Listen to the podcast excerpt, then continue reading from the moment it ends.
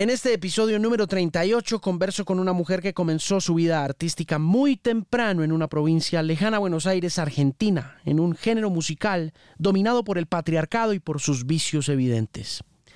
La charla cubre religión, fama, discos, frustraciones, sueños y papas fritas también. Esta es la historia de un fenómeno urbano que parece apenas empezar, pero que en realidad lleva mucho más tiempo de los que apenas la han visto en vídeos en YouTube creen. De la cumbia villera al reggaetón y al trap, Casu se perfila como una de las artistas más importantes de la generación centennial en América Latina. Y es mi invitada muy especial al episodio número 38 de El Podcast por Canal 13.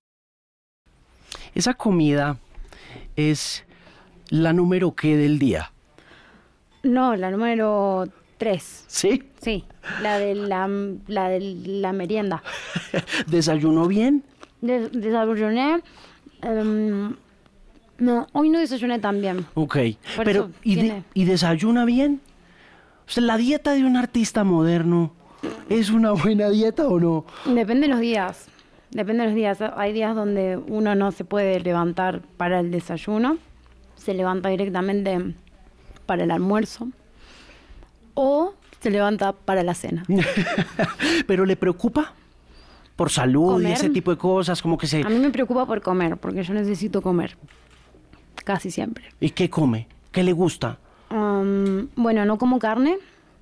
¿Es vegana? ¿Vegetariana? Vegetariana. Es vegetariana. Sí, desde hace unos meses. Y pero vegetariana de comida chatarra también. Me gusta la comida, como estoy comiendo papas fritas, muy fritas, llenas de grasas y, bueno, cosas malas, pero, pero sin matar animales. ¿Qué la motivó? ¿Qué fue el, ¿Cuál fue el momento en que dijo, no más carne? Sabes que en mi equipo de, trabajo tenía muchas, tengo en realidad muchas personas que, que hace mucho no consumen carne. Y bueno, fui aprendiendo con el tiempo hasta que en un momento yo soy muy cristiana, por así decirlo. ¿Por familia? no, no, no, no, por elección, sí, por como descubrimiento. ¿Pero los papás eh, católicos? No, pasa que no soy católica. O sea, si bien legalmente soy católica porque me bauticé, pero por elección también a los 16 años, Em, soy bastante, eh, tengo como una religión rara, dudosa, que la construyo yo misma. Y en, un, en una lectura de los evangelios apócrifos, me, como ya verás, no muy, no muy católico eso. sí, total.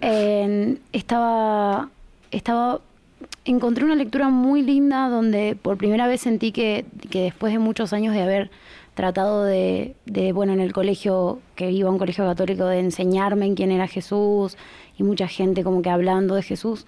Fue la primera vez donde mm, lo encontré como, como escrito como, una, como un humano. Él estaba contando sobre la muerte de su papá de la tierra. Sí. Eh, su papá de carne, decía en la lectura, José.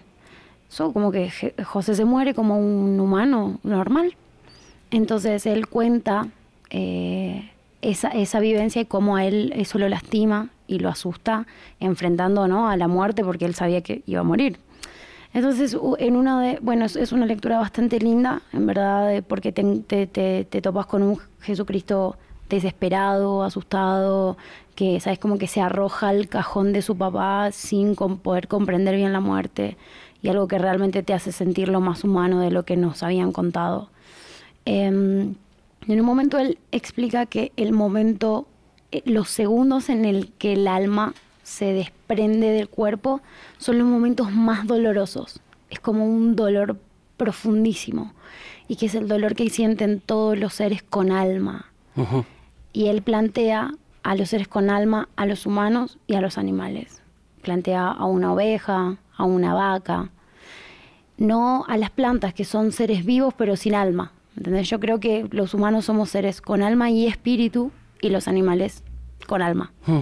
Entonces dije como, wow, no comeré más almas.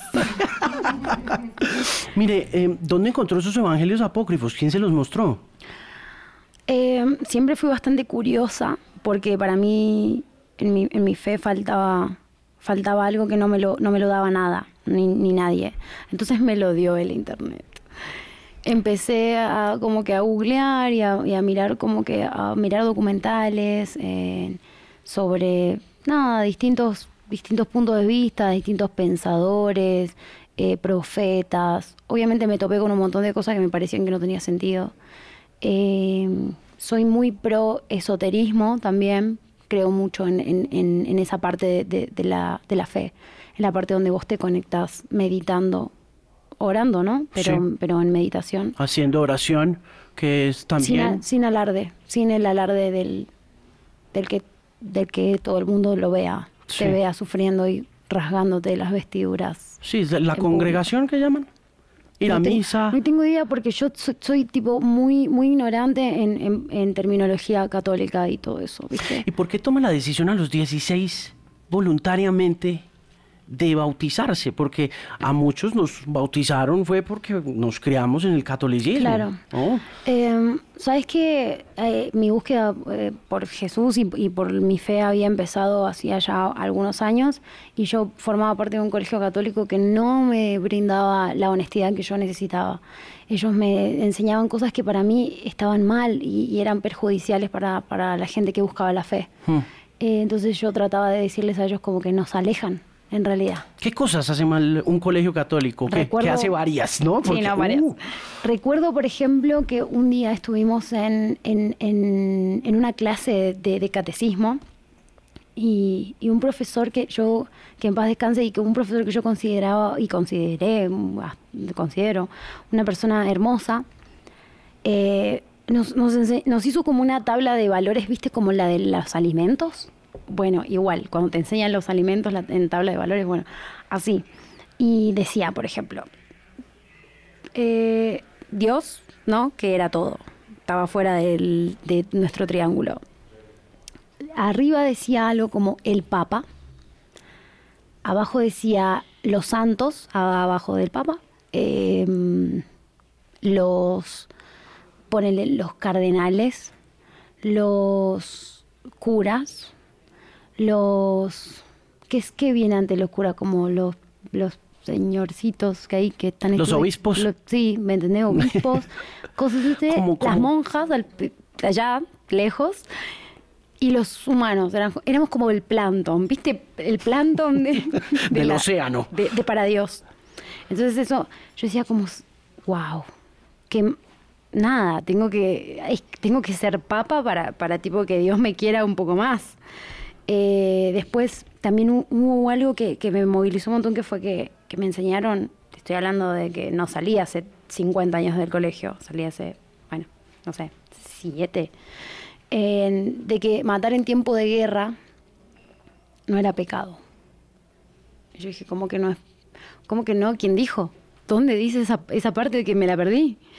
Y me dije, no, no, así, esto, es así es un absolutismo. Y fue como, bueno, y, yo esa vez me acuerdo que me enfrenté al, al profesor y le dije, mírame la cara y dígame que usted cree lo que me está enseñando. Y me dijo, este es mi deber. Y yo le digo, qué feo deber que tiene usted. Y bueno. ¿Y la expulsaron del colegio? No, no, no, porque yo cantaba en las actos del ah, colegio. Entonces servía, teníamos propósito social ya para la corporación. Y cuando vino el fundador del colegio canté una canción de la Virgen, el, fundador lloró, entonces dije como, me gané la no expulsión del colegio. ¿Cuándo empezó a cantar? Eh, empecé a cantar a los, no sé, siento que siempre canté Siento que, que me acuerdo de haber tenido nueve, diez años cuando, cuando yo trataba de cantar y que alguien me escuche, pero me ignoraban. ¿Qué empezó a cantar? Em, bueno, mi papá es un, un artista así como amateur y él siempre pro folclore argentino. Entonces, con mi hermana mayor nos criamos en, un ámbito muy cultural y de muy de, raíces eh, argentinas. Entonces cantábamos, aprendimos a cantar cantando folclore, ¿no? Mm. De mi país. Pero bueno, cuando... ¿Qué cositas hacían? ¿Qué cositas cantaban de ese folclore? Y temas que me acuerdo, me acuerdo que una canción que se llamaba La Estrellita Azul. ¿Dónde estará la estrella azul? Una canción como súper cute del folclore, la más cute. Eh, después nada, eh, mucho, mucho folclore. Mi papá es, es un gran es un gran sabedor del folclore. Mm. ¿Y la vio, le vio futuro? Mi papá a mí, no. No, no, hace poco tuvimos una charla de- con, con respecto a eso. Y, y nadie lo vio en realidad porque mi hermana cantaba, mi hermana mayor. Y ella sí cantaba bien. Ella cantaba bien, en serio. ¿Y qué pasó? Y ella eh, de muy chica empezó a, a subir ese escenario, y a tener una banda y a, ¿sabes? Como que era la estrella de la familia. Y yo estaba ahí, como que me... ¿Y usted, es la, usted es la menor? Yo ¿Cuántos soy la son? menor de, de- de mamá y papá, pero tengo dos hermanitas menores de parte de papá que son bastante chiquitas. O sea, todas chicas, Sí, todas mujeres. todas. Matriarcado al 100. Sí, sí, sí, no, y aparte una familia de, de mujeres, todas. Y entonces la mayor cantaba y esa era la que se perfilaba y se proyectaba, ¿ok?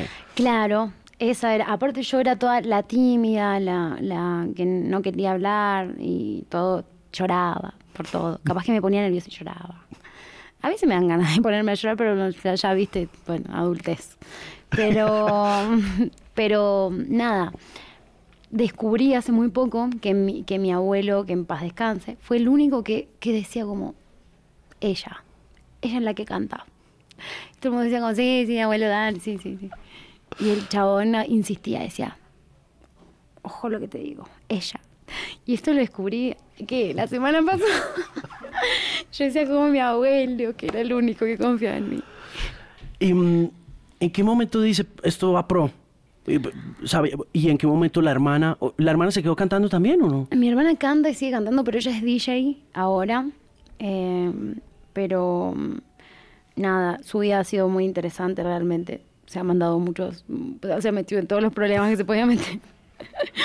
Entonces, mientras yo eh, trataba de hacer música, como así toda, como en celibato musical, yo decía como no me voy a enamorar, no voy a hacer esto, no voy a hacer lo otro, no voy a hacer nada, voy a- solo voy a hacer música. No voy ¿Y a lo mirar, logró? No voy a can- no voy- lo logré.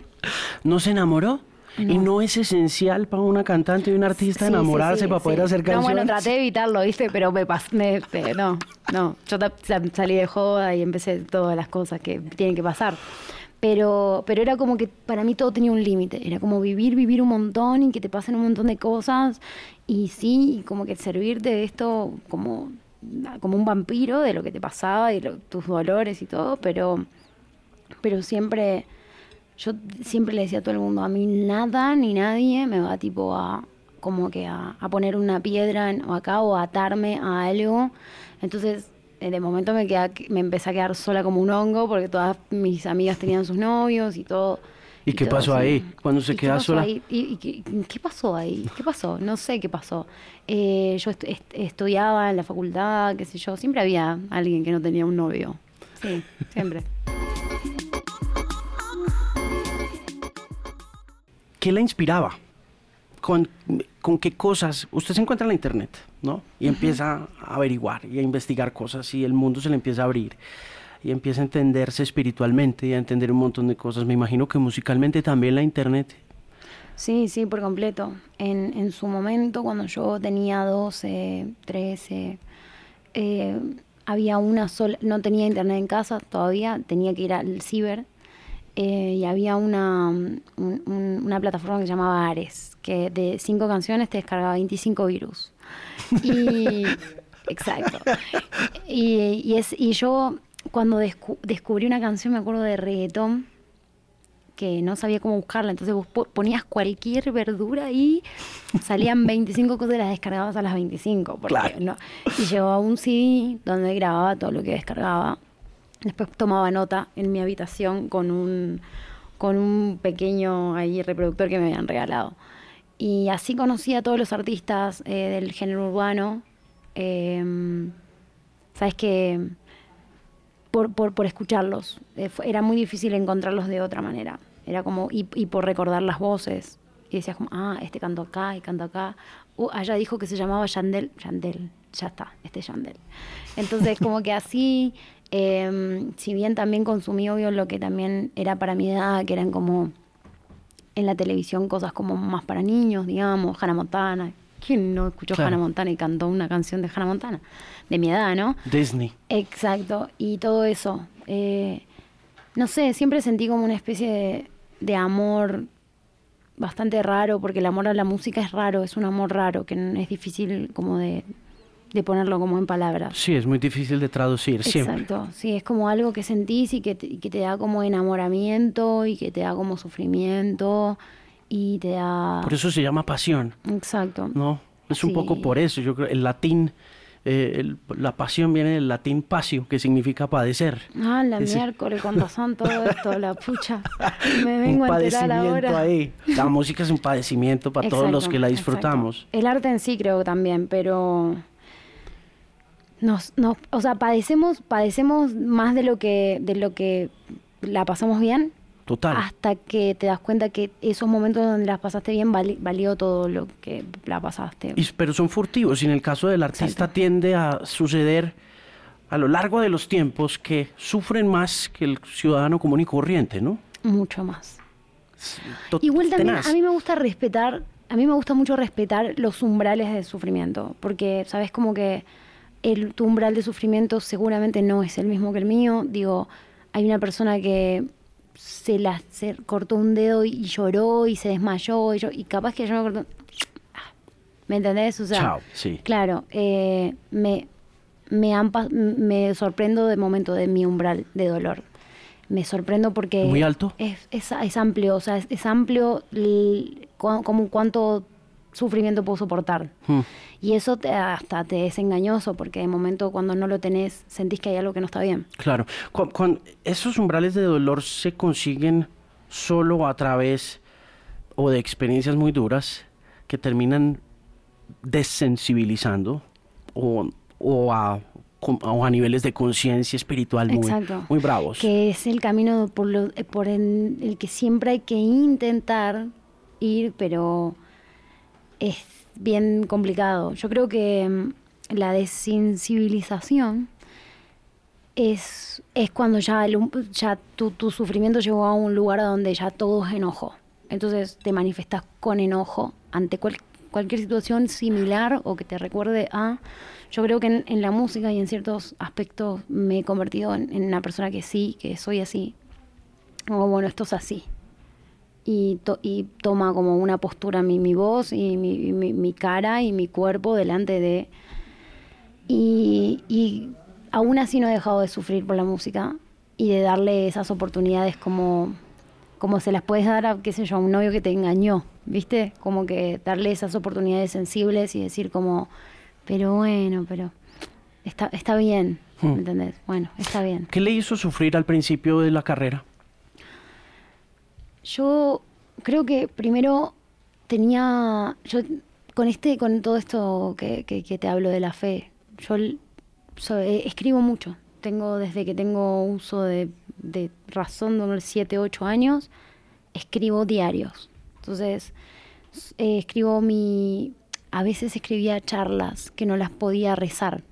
Entonces escribía como, no oraciones, pero com- como conversaciones. Cosas que quería decir. Y una de las más eh, como eh, célebres serían cuando yo me preguntaba por qué había dentro mío un deseo tan grande y tan y que, ¿sabes? Como que prendido fuego, era como una llama que me quemaba por dentro y yo miraba a mi alrededor y no tenía, eh, no tenía recursos para nada. Yo quería hacer esto, no, no tenía recursos. Para hacer eso que quería hacer tenía que viajar 80.000 kilómetros, no había plata, no había cómo, no, había, no me iban a dejar, no me iba... Entonces era todo un gran misterio para mí. Era por qué Dios quiere que yo tenga este sentimiento que, que, que me, ¿sabes? Como que me interpela em, si no tengo herramientas para concretarlo. Y fue una pregunta que me hice por muchísimos años. ¿Publicó eso? ¿En un blog? No. ¿En algún lugar? No, no, no. ¿Lo escribió a mano? Sí, a mano. ¿Sigue escribiendo a mano? Sí, sigo escribiendo a mano. ¿Cómo es su relación con un computador a la hora de escribir? ¿Escribe las canciones a mano? No, a las canciones las escribo en el celu. Eh, yo creo que mis diarios son muy distintos a lo que, a lo que yo canto. Son mucho más... eh, están vistos desde otro lugar. Creo que si alguien encuentra un diario de esos va a pensar que yo tengo esquizofrenia. Sí. ¿Pero se ha hecho revisar? De pronto? No, porque alguien va a pensar que tengo esquizofrenia. y eso puede ser un problema laboral, ¿sabes? Claro, sí, puede Lo ser. dejemos un, ahí. un leve inconveniente. Sí, Em, ¿Tuvo miedo? de- mucho. Sí, mucho. Ahora más todavía. Hmm. Creo que ahora es como que los momentos donde más miedo me, me dan las cosas, porque encuentro mucha... Encuentro, ¿sabes cómo? Ando, des- voy viendo cómo se desbloquean niveles de, de, de, de maldad, mis niveles de insensibilidad, niveles de deshonestidad. Y, qui- y quiero, y yo siempre tuve como esa obsesión por est- eh, controlar todo lo que me sucede y todo lo que sucede a mi alrededor y todo lo que siento y todo lo que hago y mis decisiones. Y cuando uno empieza a entrar a un lugar donde es más amplio se te escapa todo y no sabes si estás con las personas que, que, que, que querés estar, no sabes si esas personas realmente son lo que vos pensás que son y, y son como un montón de problemas existenciales en los que tipo no puedes dormir, ¿me entendés? Hmm. Creo que ahora es un momento en el que sí, todo me da miedo y me da mucho miedo el, el daño emocional que, que el, que el público puede provocar en nosotros.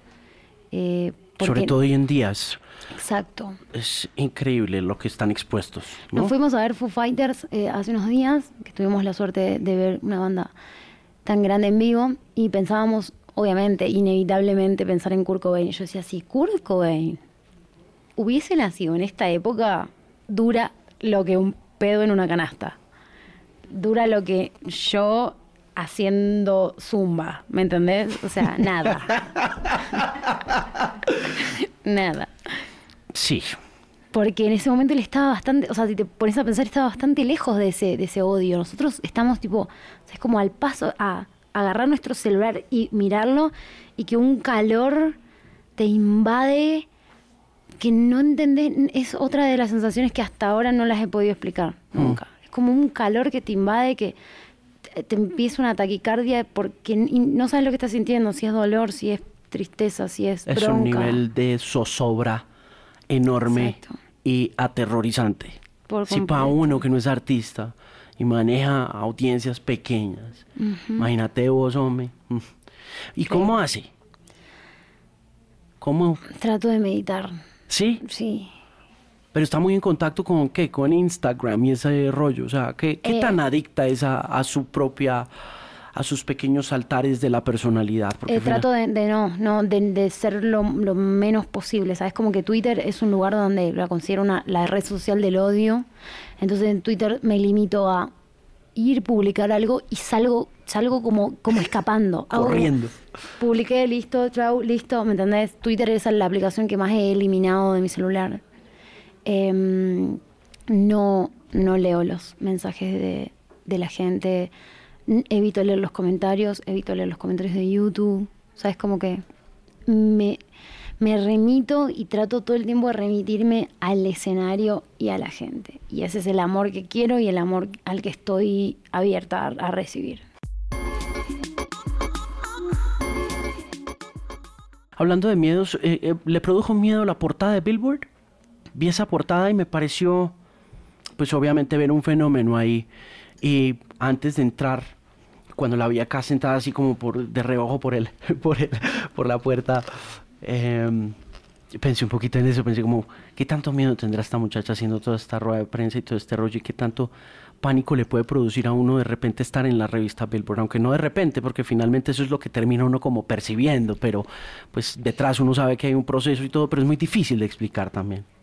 Sí, viste, yo siento que soy una persona que, que de una manera, mm, de alguna manera, en, to- en toda mi claridad mental y en toda mi, mi, mi coherencia, son cosas de las que no me doy cuenta muchas veces, como que, eh, que estuve, que esta semana hab- hablé con, no sé, 15 medios y que eso puede provocar algo.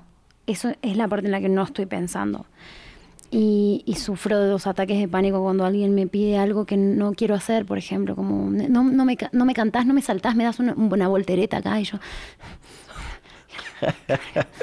y empiezo como a entrar en, en una situación donde no sé si llorar, reírme, y no quiero, no quiero hacer esto. Sí, claro, no, pues es no, que... no quiero hacerlo. Y pensar en que no querés tratar mal a nadie, pero al mismo tiempo como, ¿Really? ¿Qué, qué me, qué me dijiste? ¿Qué qué? Es muy, son encuentros emocionales muy fuertes. Las ruedas de prensa son encuentros emocionales conmigo. Yo llego a, a mi cuarto y hago todo un análisis vital de lo que hice, de todo lo que sucedió. Sí. ¿Qué es lo que más le preguntan y qué es lo que más la cansa de ese proceso intenso? Um, me preguntan sobre, bueno, mi nombre, pero son, son cosas comprensibles. Eh, me preguntan sobre un episodio antiguo sobre Bad Bunny todo el tiempo y como que yo digo como, ¿really? no, ¿me entendés? Como, no sé, la gente hace preguntas. ah, una pregunta muy, muy loca. ¿Cómo se siente que tanta gente te quiera? o que tanta gente te escuche. Y si se siente mal, me imagino que estaría renunciando, allá colgándome algún no sé, alguna cuerda. Son, son preguntas como muy obvias a las que no sé qué contestar. Hmm. Como con amabilidad, ¿no? Oiga, cuando comenzó, ¿dónde empezó a subir música? Cuando volvamos al tema de no tener herramientas, de no saber para dónde echar, de estar a kilómetros de ellas, ¿cómo entonces materializa el sueño? Mira, eh, yo, yo viví el proceso de donde el único lugar que había era la radio. Estuve cuando cuando. Qué emoción. Sí. Ya no nos oyen. No, no es así. Cuando me mm, empecé con, la cumbia, eh, tuve mi segunda banda de cumbia en Argentina, tuvo como una especie de como de ahí, de decir como, ah, esto suena bien. Entonces me tocó hacer esto hace siete años atrás, ocho, diría yo, más o menos, sí, siete, ocho años eh, y ir de radio en radio, pero estoy hablando de un pueblo, de pueblos, o sea, norte de la Argentina, cerca de Bolivia, te estoy hablando de nada que ver con la capital, nada. O sea, sacate de la mente Buenos Aires. Provincia. Provincia real y, y, pueblo. Entonces ir de pueblo en pueblo para que pasaran tu música en la radio y vos podrías quizá ir a algún concierto en el que todo era bastante hostil en ese momento, ¿sabes? Como que mm, la cumbia siempre fue un, ambiente bastante hostil y bastante como violento. ¿Masculino Masculino, violento en cuanto a faltas de respeto de, de todo tipo. Pero siempre me sentí muy protegida con, mis compañeros, ¿sabes? Como tenía una banda que tenía nueve músicos, hombres, entonces como que mm, no corría mucho peligro de que me sucediera algo pero eh, se, se, vivían esas cosas donde la, gente te presentaba como, bueno, tenemos a alguien que viene a cantar, qué linda la pollerita que te pusiste hoy. y es, me encanta. Y vos empezás a sentirte como, voy a llorar. Mamá, ¿dónde estás? Y ese tipo de cosas me han pasado un montón de veces. ¿La acompañaba la familia en ese proceso? No, no, no, no. ¿Y cómo hicieron para dejarla ir? O sea... Porque mm, la cumbia era nocturna y era, imposible que, me pudieran acompañar porque personas trabajadoras. ¿Y qué, dice, eh, qué decía el papá? Cuando empezó... Papá no estaba en casa en ese momento, mi, papá siempre trabajó en un camión y siempre estaba viajando. Eh, mi papá y mamá se separaron eh, cuando yo era muy chica, pero mm, no le mm, eran cosas que no se contaban mucho. Y que tampoco cuando o sea, las realidades de, los escenarios y de los y de los las discos y todo lo que se, vivía no era algo que yo le iba a ir a contar a mi mamá porque no me iba a dejar volver. ¿Me entendés? Entonces, mi mamá tenía una condición en el secundario era que si a mí me iba bien, yo cantaba. Ella confiaba bastante en la gente con la que yo eh, estaba. Pero nunca, nunca era venir y contarle a mamá las cosas malas y todo lo feo y todo eso, porque si no, claramente no íbamos más. Yo no iba más. Así que fui una persona en que a lo largo de, mi carrera oculté muchas cosas a mi familia. ¿Fue juiciosa estudiando entonces? Sí, sí, por supuesto. En el colegio no fue tan difícil, eh, en, la universidad tampoco. Em, se, empezó a poner como, como que difícil en, en el momento en el que yo ya no quería hacer nada más que música. No quería perder mi tiempo haciendo nada más. ¿Sabes? Como que de momento tenía una cámara en la mano y decía como yo esto no quiero hacer. ¿Qué hago con esto en la mano? Y pero, pero aprendí a, saber que toda arte que yo pudiera estar haciendo y que eso fuera un estudio para mamá, porque también, digo, mi mamá consideraba que si yo estudiaba cine era más estudio que estudiar música, entonces dije como, bueno, bien. Y hoy por hoy es nada, fueron las bases que me hicieron filmarme mis propios videos, editar mis propios videos, saber cómo, sabes que saber todo, cómo, cómo manejarme sola. En un momento yo era em, mi empresa, era mi diseñadora gráfica, que también lo estudié, era, era mi, mi videógrafa, me, me, filmaba con un pie delante mío y después veía cómo le hacía una magia. Eh, Sabes, como que todo, todo me sirvió para, para hacerle creer a la gente que yo tenía gente que estaba conmigo cuando solo estaba la cámara y yo y un micrófono en casa, ¿sabes? Como que... Y la gente realmente creía. Entonces la primera vez que se acerca mi manager, él me dice, bueno, a ver, ¿quién es tu equipo? ¿Con quién trabajas? porque yo miraba mis redes y decía, esto está súper prolijo, estaba bien. Claro, yo me sacaba mis fotos, me sacaba fotos, me maquillaba, me pimpeaba todo así en mi departamento de Buenos Aires. Me sacaba una foto, la super editaba, parecía que me había ido al estudio de fotográfico de no sé dónde a sacarme una foto y tenía un stylist al lado. Pero todo lo había hecho yo. Entonces, bueno, ahí fue el momento en el que dije, bueno, acá llega el momento donde te digo que no hay equipo, que soy, todo soy yo. Todavía sigo escribiendo algunos press kits de, de mi propia prensa. ¿A los cuántos años llega a Buenos Aires? A los 22. Ok. Esto, esto, es hace poco. Muy poco. Esto es hace poco. Sí, son tres años. Vea, ¿y qué encuentra de diferente después de haber sido de provincia tanto tiempo, ¿qué es lo que más le choca? ¿O qué es lo que más difícil le parece? ¿O estaba preparada ya? Artísticamente siente... Sabes que estaba bastante desarraigada en cuanto a, a, viajar, porque yo ya venía de Jujuy, que es la provincia más al norte donde yo nací, a Tucumán, que era una provincia en el norte, pero un poquito más ciudad. es como eh, ya había buses, eh, tenías que aprender a tomarte el bus de allá para acá. Entonces era una, fue una previa a Buenos Aires. Cuando llegué a Buenos Aires, no, no sé, tenía una cama y... ¿Dónde se quedó? ¿Dónde eh, era? Al principio me quedé en lo de una amiga eh, que, que, me bancó por unos días hasta que me entregaron un departamento. Un departamento que, que me lo subvencionaba papá y mamá, eh, sobre todo papá. Eh, porque le tocaba, viste, toda la adolescencia con mamá, papá le tocaba una ahí. y fue como con la, con la, mm, con la excusa de estudiar diseño multimedia. Yo decía, esta es la carrera que quiero, le decía a mi mamá. Mentira. Yo quería ir a ver qué pasaba con la música. Cuando, cuando llegué, sabes como que aprendí a viajar dos horas y tomar diez buses, dos trenes, cien subtes que son los, metros. nada, me topé con, que yo seguía siendo una persona distinta en una ciudad tan grande y seguía siendo y la gente se seguía dando la vuelta para mirarme porque había algo en mí que, no era como el resto. Y eso fue una de las cosas que depositaron las ideas de cómo sigo siendo original en un lugar donde es, entra 50 millones de veces mi pueblo. Entonces me entusiasmaba. Y nada, y empecé a volver a intentarlo. Ya me había, venía de 100 frustraciones previas y era el momento de cambiar de nombre, cambiar de género. Y dije, voy a hacer lo que yo quiera, como quiera, si sale, si no sale, vamos a ver qué pasa. Hmm. Y así eh, emprendí el proyecto Casu. Sobre, sobre la cumbia, volviendo ahí un momentico, ¿por qué allá es hostil?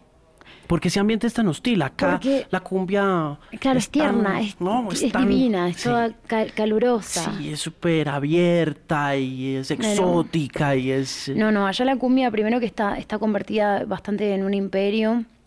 De plata. De cierta. es que pasa que se les se cayó cuando aparecimos nosotros. Cuando apareció el urban. Exacto.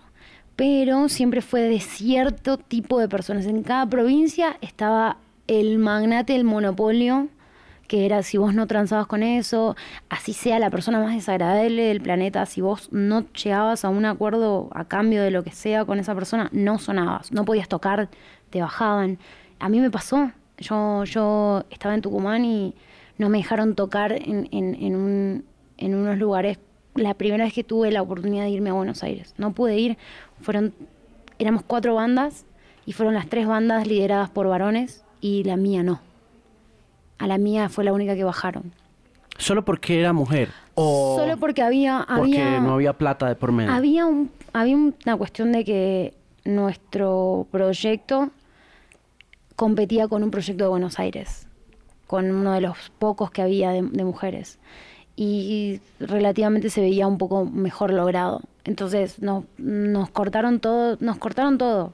No pudimos sonar, nos hicieron problemas. ¿Sabes que Para mí, que yo ten- era un- una cumbierita de barrio, que, el- que Buenos Aires, el monopolio, me esté haciendo un problema a mí, para mí era como, bueno, vamos a verlo o bien o mal, somos una amenaza, pero me hace mal porque no lo, no podemos lograr.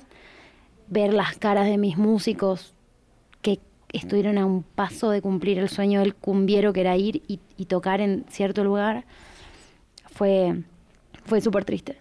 Y ahí fue cuando mi propio productor vino y me dijo, no pude hacer nada, andate a Buenos Aires, andate, ya fue. Tucumán, esta provincia, este, el interior, no es tu lugar.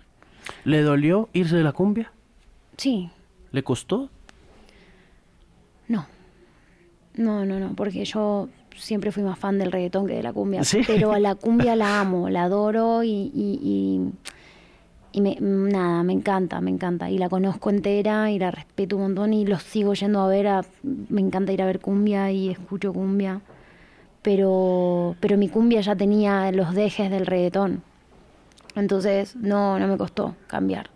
Me costó un poco de saber que, bueno, si haces reggaetón, solo reggaetón, sabes que no vas a sonar. No te van a dar el espacio que te, daban en la cumbia. Hmm. ¿Qué vio en el reggaetón? ¿Qué le gustó? ¿Qué le enamoró? ¿Sabes qué? A mí me costó mucho descubrir eso. Porque yo tenía un- una pelea con mi hermana muy seguido. Ella ya estaba adentrándose en, en la, en la militancia feminista. Y ella me decía, ¿por qué a vos te gusta esto? ¿No, ¿no ves que es misoginia? ¿Que es machismo? Yo le decía, no, para mí no es así. Pero no tenía en ese momento las bases suficientes para explicarlo. Entonces decía, pasa que yo no me siento ella, yo me siento él. O sea, yo me. Cuando escucho a Arcángel y que Arcángel le canta y que, oh, mami, me gusta cómo lo. Yo no me siento la que, la mami. Yo me siento Arcángel.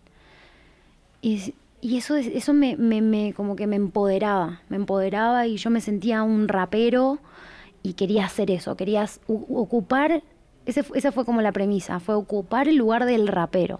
¿Me entendés? Que yo no iba a ser la chica a la que le cantaban en el reggaetón. No iba a ser la que respondía todavía sigo peleando para que cuando, cuando haya fits y dicen como, bueno, a vos te gusta, y me dicen, bueno, entonces aquí vos decís, bueno, a mí me gusta, y yo no, porque a vos también te gusta, ¿por qué yo no voy a decir a vos te gusta?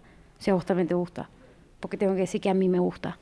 ¿Me entendés? Sigo teniendo esas peleas, pero en ese momento era como, como que yo no tenía muy claro por qué, pero había una parte de, de- de mi cerebro que ya entendía que, que era parte de la liberación de la mujer, el, el reggaetón. Ese, es, esa, esa parte del cerebro es como tácito.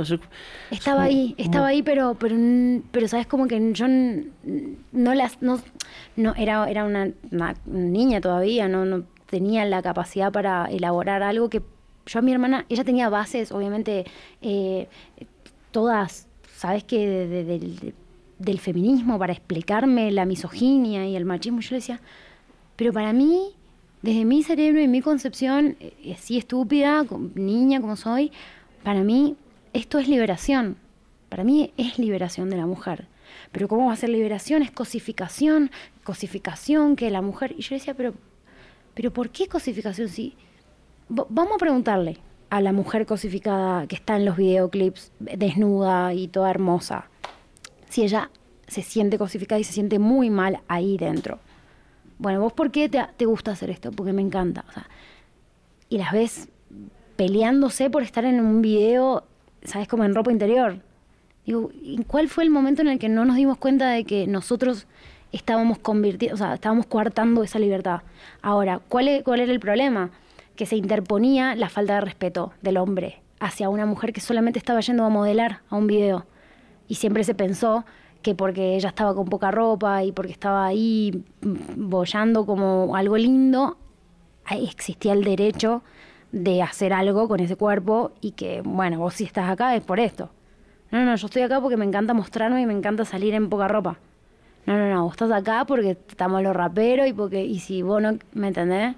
Y a ver, vamos, ahí es donde se interponía y, mi deseo de, explicarle a la gente dónde encontraba yo la liberación de la mujer en el reggaetón se interponía, porque los hombres no me avalaban, no me no se portaban lo suficiente bien como para que yo pudiera defenderlos a ellos. Entonces yo solo defendía el, la postura, la postura de, oye mami, dale, dale hasta abajo que yo sé que a ti te gusta. Pero si le gusta, pues, ¿por qué no, por qué no se lo vamos a permitir? Entonces el conservadurismo nos hizo confundirnos. Nos hizo confundir que una mujer con mucha ropa es una mujer honrada y una mujer con poca no.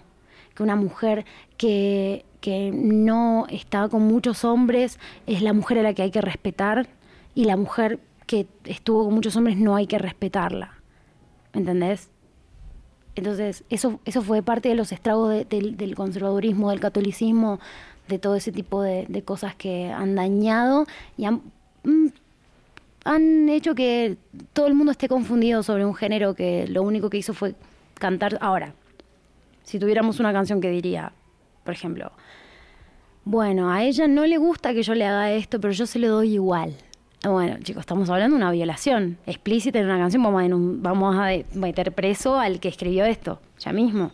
O sea, imagínate que en Argentina, Cacho Castaña, Cacho Castaña hizo una canción que decía: Si te agarro con otro, te mato. Era no, no, era trap, no era reggaetón, era balada, balada. Sí, claro, eso es lo que hay, lo que es violencia en la cultura pop. Y no solo, y no solo hombres las mujeres, me acabo de acordar de las hermanitas Calle. Las hermanitas Calle acá que dicen, si no me querés, te corto la cara con una cuchilla. Bueno, esa, esa es otra. Esa es otra de afeitar. Bueno, por ejemplo, recién vos dijiste eso y hubo, y hubo una risa colectiva. Sí, claro. Si yo, si, si hubieses vos estado cantando algo que hubiese cantado un hombre, eso, esa risa no hubiese existido. Probablemente no. Seguramente que no. Hmm. Entonces ahí también somos hipócritas. Exacto. Hay hipocresía, claro. Por supuesto. Sí, pues Entonces permitimos también que las mujeres eh, e-, ejerzan la violencia porque obviamente que no se compara. Estamos hablando solamente liricalmente. Liricalmente, ¿sabes? Como que si, si ella, si ellos, si ella quiere cantar de, de bueno y yo lo engañé y bueno, pues qué y fue. Y bueno, está cantando sobre una mujer que, bueno, que es un poco traicionera, que sé yo, está hablando de ella de esa forma de le copa. Bien, digo, somos muy hipócritas a la hora de juzgar las palabras, ¿sabes? O sea, yo hago trap y a mí me gusta decir un montón de cosas y la gente me considera muy feminista y muy empoderada y yo estoy diciendo lo mismo que dicen ellos, hmm. en verdad. Entonces, sí hay mucha hipocresía y mucho, mucha descomprensión. En Argentina, ¿cómo les fue con el reggaetón? Porque es que la Argentina que me tocó a mí a los 20 era la Argentina de Soda. Yo fui el fanático de Soda Stereo y... Somos todos fans de Soda. y de toda esa tropa de rock en español. Que... Ah, no, no, nosotros somos la, escoria musical de, la humanidad en Argentina. Pero en toda parte, ¿no? Sí, ahora estamos, qué sé yo, está como que bueno, ahora todo el mundo nos comprende, qué sé yo. Como que intentan tolerar y... Claro, intentan. somos rock, rockstars y todo eso. Y, bueno, y si las chicas hablan de empoderamiento, mm, mejor, obviamente, siempre mejor. Pero mm, creo que creo que sigue como que existiendo existiendo un prejuicio. No lo veo tanto en mi país. Lo veo un poquitito más eh, eh, en Centroamérica. Me ha tocado estar en Ecuador, me ha tocado estar en ciertos lugares donde los comentarios son mucho más nefastos que en mi propio país, que tenemos un movimiento feminista muy fuerte, de un proceso de educación de mucho tiempo, ¿sabes? Como que mm, es, es, una lucha realmente que viene en serio de hace muchos años en Argentina, entonces es más difícil encontrar que alguien te diga esto sobre el reggaetón, ¿sabes? Como que, bueno, ¿y, y vos qué te parece como mujer estos géneros tan machistas? Yo digo, bueno, decime dónde está el machismo para que hablemos de ese punto. Lo que pasa es que todavía no entendimos que, el cuerpo es de una y lo vendo si quiero, dejo que lo toquen si quiero, me pongo lo que quiero, sí, y yo elijo lo que sí y lo que no, básicamente. O sea, y porque me puse esto no significa que vos me tocas, porque no quiero, básicamente. Me estás violando mi, mi físicamente algo que no quiero que suceda. O sea, todavía nos cuesta entender que, la libertad de la mujer es mucho más amplia que, hablar. Alcanzamos a soñar un poquito con Argentina avanzando, dando ese pasito primero en toda la humanidad y nos faltó. ¿Cómo ve eso? ¿Tiene esperanza? ¿Tiene, ¿Es optimista? ¿Tiene fe? En que ese sistema legislativo patriarcal y alguna vez entienda una vaina que pues para muchos es como bastante sencilla, pero... Mira, a, mí, a mí me sorprende mucho. Eh, Argentina es un lugar donde, donde están prohibidos los, los, los strip clubs y todo y la prostitución es ilegal. Entonces te meten preso si vos estás vendiendo tu cuerpo en la calle. Como eh, entonces eh, todo se convierte en, una situación de vulnerabilidad por ejemplo, acá en Colombia y en muchos otros lugares en que me han tocado estar, los strip clubs son lugares normales, son lugares que existen, que están regidos, ¿me entendés? Relativamente. Digamos, Relativamente. Digamos que por el hecho de que en Argentina no haya, no quiere decir que aquí los strip clubs sean un, sean seguros. Sean un harem de seguridad para las por mujeres. completo. Entonces, ahí, ahí, es donde hay un, ahí es donde está el verdadero problema, ¿me entendés? de, donde, donde hay un hombre que se hace cargo de algo que es de las mujeres. ¿Me entendés? O donde haya una mujer de todos modos igual porque está traficando con Totalmente. un ser humano. Entonces, es como que uno, uno es muy sensible el, la situación de libertad sexual, ¿me entendés? Y de, venta sexual, mientras, mientras todo el, entorno siga siendo el entorno que, que necesita violar a las decisiones del cuerpo de una misma, ¿me entendés? Entonces, son, son, son detalles y son cosas que en las que, por ejemplo, yo digo, yo, vos me decís, bueno, en, en Argentina no hay strip clubs y, y bueno, y a vos eso, bueno, pongamos uno, no, me muero, me muero, le, pasan, le pasa de todo a las mujeres. Voy, tengo que fusilar a todo el mundo y sacarlas de ahí, ¿me entendés? Mm. Pero es porque seguimos viviendo en, un sistema patriarcal, claro. donde nada es seguro para las mujeres. Mm. Bueno, eh, me tengo que ir, me tengo, eh, tengo que despedirme. Quiero agradecerle mucho, pero tengo unas cuantas preguntas, unas últimas. La primera es cómo le fue en Lola. Me hablaron muy bien del show. en el Lola nos fue muy bien, fue realmente algo muy, una experiencia muy superior. ¿Qué sintió? Lola Palusa. ¿No? Esto fue 2019, ¿no? ¿Eso fue 2019? Sí, sí, sí. Esto fue este año. Sí, sí.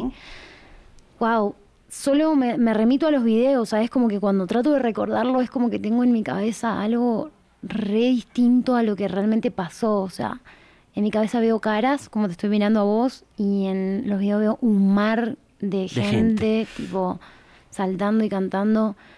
Fue una etapa, fue un momento que marcó algo que, que venía, ¿sabes? Como que para, para, para mí en la música y para...